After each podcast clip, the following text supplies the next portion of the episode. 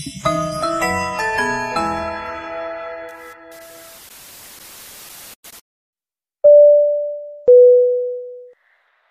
bergabung di podcast P C M Jakarta. Mari buka mata hati dan pikiran Anda agar saat mendengarkan podcast ini banyak berkat Tuhan yang dapat diterima. Makan roti pakai selai belum habis dan ditaruh di mampan. Podcast ini akan saya mulai. Selamat mendengarkan.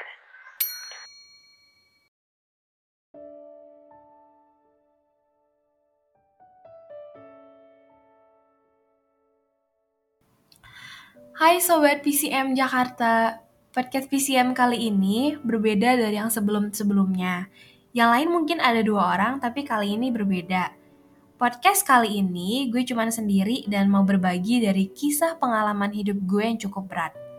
Tapi semoga bisa menjadi motivasi atau semangat bagi sahabat podcast yang mendengarkan. Salam kenal, sebut aja gue Clara. Gue mahasiswa Politeknik Negeri semester dua. Gue cewek dan anak pertama dari empat bersaudara. Gue bukan berasal dari keluarga yang berada, tapi gue berasal dari keluarga yang berkecukupan. Tapi gak kekurangan. For your information, gue berasal dari keluarga yang broken home. Kerjaan ayah gue masih belum stabil dari dulu sampai sekarang, yang nyebabin gue sampai detik ini dibiayain sama kakek dan nenek gue. Dari kecil, gue udah terbiasa hidup keras dengan background gue yang broken home, suara keras, kata-kata yang toksik parah, barang-barang yang hancur karena pertikaian, tengah malam gak bisa tidur karena cekcok rumah tangga, kekerasan, faktor ekonomi, dan banyak hal yang terjadi yang gak bisa gue ucapin satu persatu secara spesifik saat ini.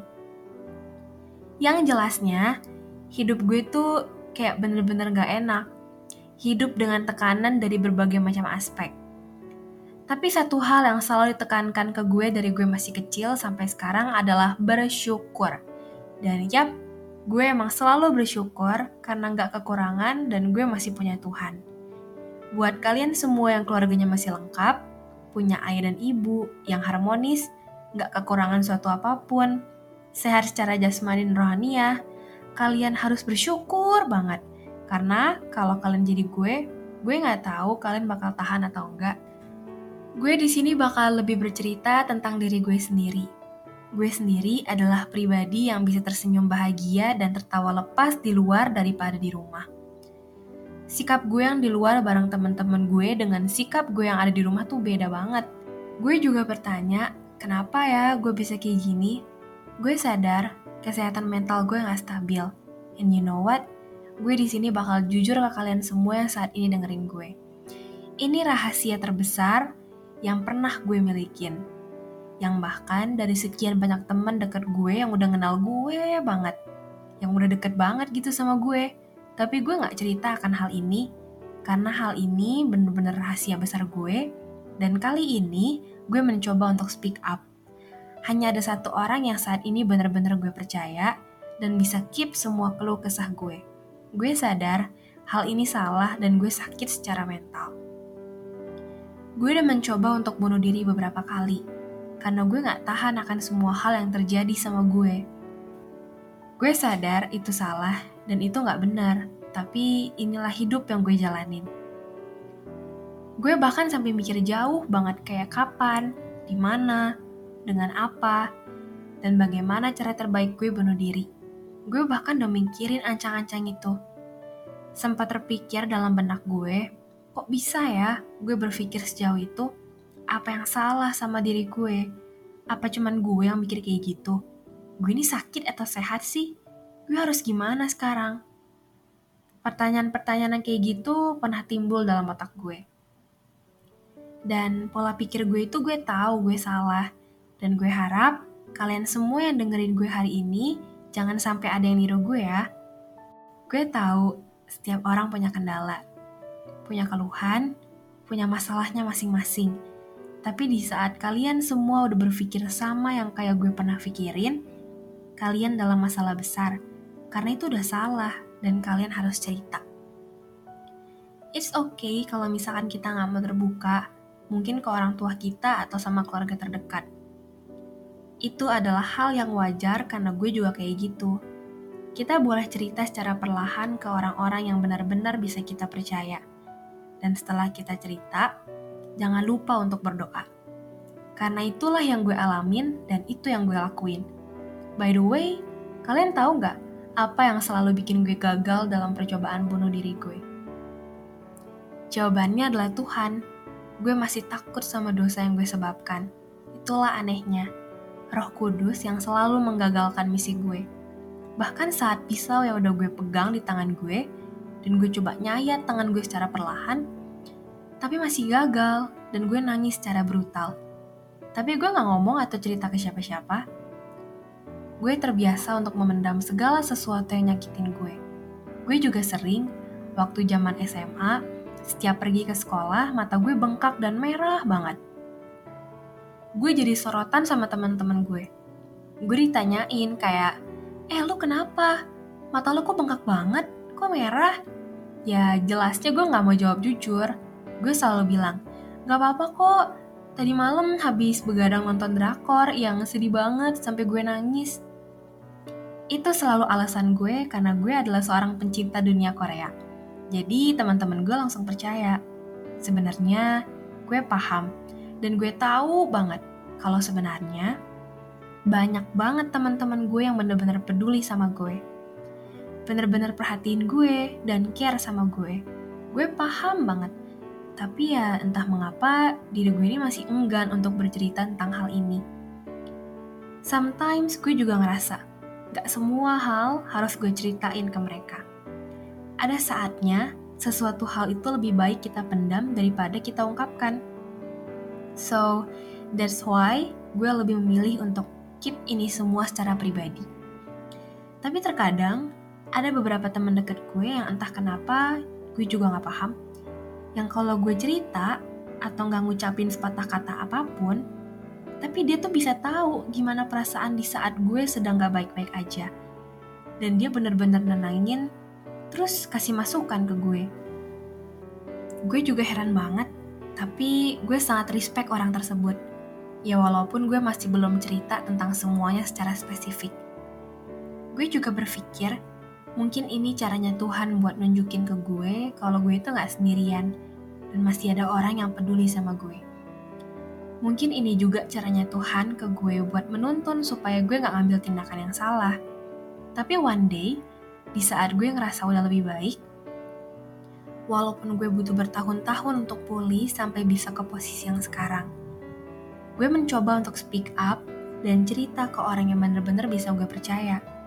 Karena gue tahu, kalau terlalu lama juga gak baik untuk diri gue sendiri.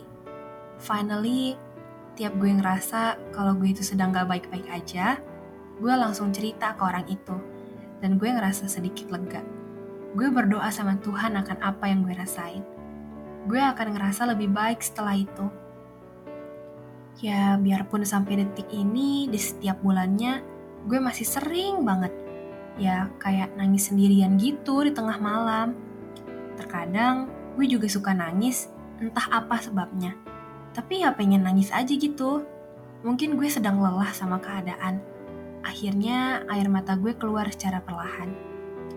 Gue sering ngelakuin hal itu dan pastinya di setiap bulannya, pasti ada momen dimana gue nangis meratapi dengan lampu yang remang-remang dan juga alunan musik senduh. Udah kayak ala-ala anak estetik gitu gak sih? Gak deh, bercanda. Tapi itu yang selalu gue lakuin setiap gue nangis. Dimanapun gue pengen nangis, dan even gue udah merantau sekalipun, gue udah keluar dari zona nyaman yang gue pikir. Kalau gue keluar dari zona nyamannya gue, mungkin gue bakal lebih baik. Dan nyatanya itu sangat gak sebanding dengan apa yang gue pikirin. Tapi namanya juga hidup. Semua yang terjadi di hidup kita itu kan out of the box. Kita gak bisa ngatur apa yang bisa dan gak bisa terjadi sama kita. Kita gak bisa mengontrol apa yang udah dipersiapkan Tuhan sama kita. Dan akhirnya, ya gue jalanin aja sebisanya gue. Sisanya gue serahin sama Tuhan. Itu yang gue lakukan selama ini. Kalau boleh jujur, gue punya trauma tersendiri sih akan suatu hal yang bernama rumah. Kalau orang lain punya rumah buat pulang, Bagi gue, rumah itu adalah satu hal yang bikin gue takut, yang sampai gemeteran gitu, yang sering bikin gue memendam-mendam perasaan gue. Gue sering disinggung, dan gue sering sakit hati. Tapi, gue lebih memilih untuk diam dan tidak berkata sepatah kata pun.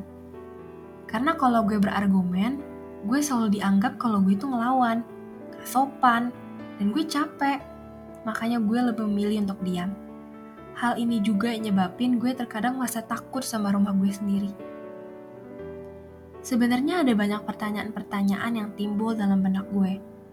Kenapa semua ini harus terjadi ke gue? Kenapa hidup gue harus kayak gini? Kenapa keluarga gue kayak gini? Kenapa? Gitu kan? Semua hal tentang kenapa. Itu semua timbul karena gue pribadi adalah seorang yang overthinking juga. Dan itu wajar. Karena gue juga manusia berdosa. Banyak faktor yang nyebabin gue bisa bertindak sejauh itu bukan hanya keluarga, tapi ada faktor lingkungan, sekolah, teman, dan banyak hal lainnya. Tapi kembali lagi ke awal, di mana hal yang keluarga gue tekankan ke gue adalah bersyukur. Terkadang gue bingung, apa yang harus gue syukuri di tengah kondisi gue yang kayak gini? Gue sering insecure, kayak gak pinter kayak orang lain, gak secantik kayak orang lain, gak punya banyak talenta kayak orang lain. Bahkan gue pribadi sampai bingung, sebenarnya apa sih kelebihan gue?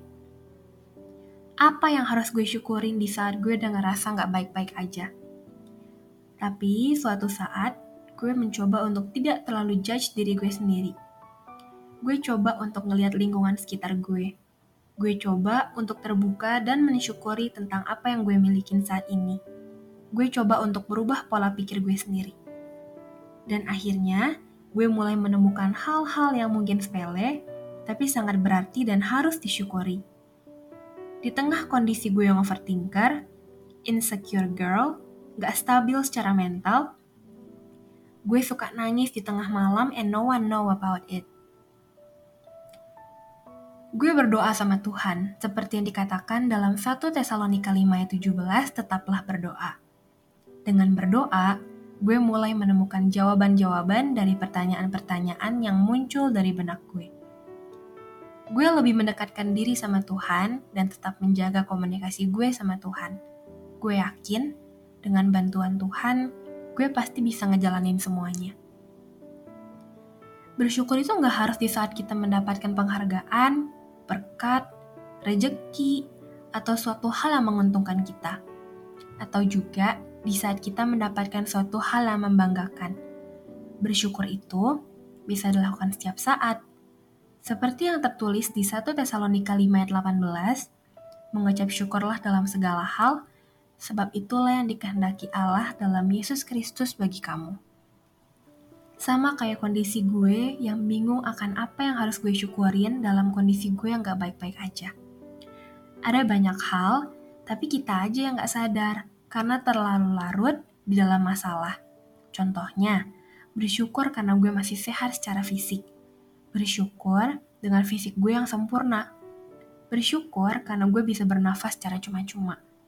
Bersyukur ternyata gue mampu buat ngejalanin semuanya dengan lika-liku hidup yang gak bisa ditebak. Dan di tengah situasi COVID yang sedang menyerang ini, gue bersyukur banget. Karena gue gak pernah sekalipun terpapar virus itu.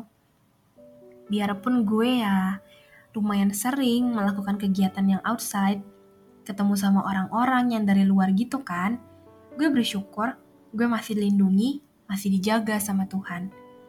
Gue juga bersyukur banget karena setelah gue mencoba untuk speak up, ternyata banyak banget teman-teman gue yang peduli dan sayang banget sama gue. Bahkan sampai gue tuh ngerasa gue bener-bener dicintai gitu. Itu hal-hal yang ngebuat gue gak mau kehilangan orang-orang yang sayang sama diri gue. Itu artinya gue gak sendiri. Selain ada Roh Kudus yang ngintain gue, ada Tuhan yang selalu memperhatikan gue, dan ada teman-teman yang selalu dan bener-bener peduli sama gue. Gue menyampaikan pesan sama sahabat-sahabat terdekat gue saat ini. Dear kalian semua, teman-teman yang udah ngertiin gue selama ini, teman-teman yang selalu ada buat gue, dan untuk sesosok yang udah gue anggap kayak kakak kandung gue. Gue gak tahu kenapa udah bisa sepercaya itu sama kakak. Biarpun kita belum pernah ketemu, tapi bisa sepercaya itu. Dan makasih banyak buat semua nasihat-nasihat kakak ke gue. See you soon, kakak. Gue sayang banget sama kalian semua. Gue gak mau kehilangan sosok yang gue sayang banget. Makasih karena udah selalu dengerin gue, yang kadang gak jelas dan suka chat random gini. Gue gak bisa sebutin satu-satu. Tapi kalian tahu seberapa sayang dan pentingnya kalian semua buat gue. Udah, itu sih. Itu hal yang patut dan bisa gue syukurin saat ini. Sesimpel itu kan tentang bersyukur. Tapi itu aja masih gue sering lupain. Padahal berkat dan Roh Kudus Tuhan selalu datang menghampiri gue. Buat kalian semua yang dengerin gue saat ini, gue cuma mau nyampein satu pesan. Jangan lupa bersyukur ya. Jangan di saat kita butuhnya aja sama Tuhan baru bersyukur. Itu salah ya. Kita bisa mulai lebih sering bersyukur mulai sekarang.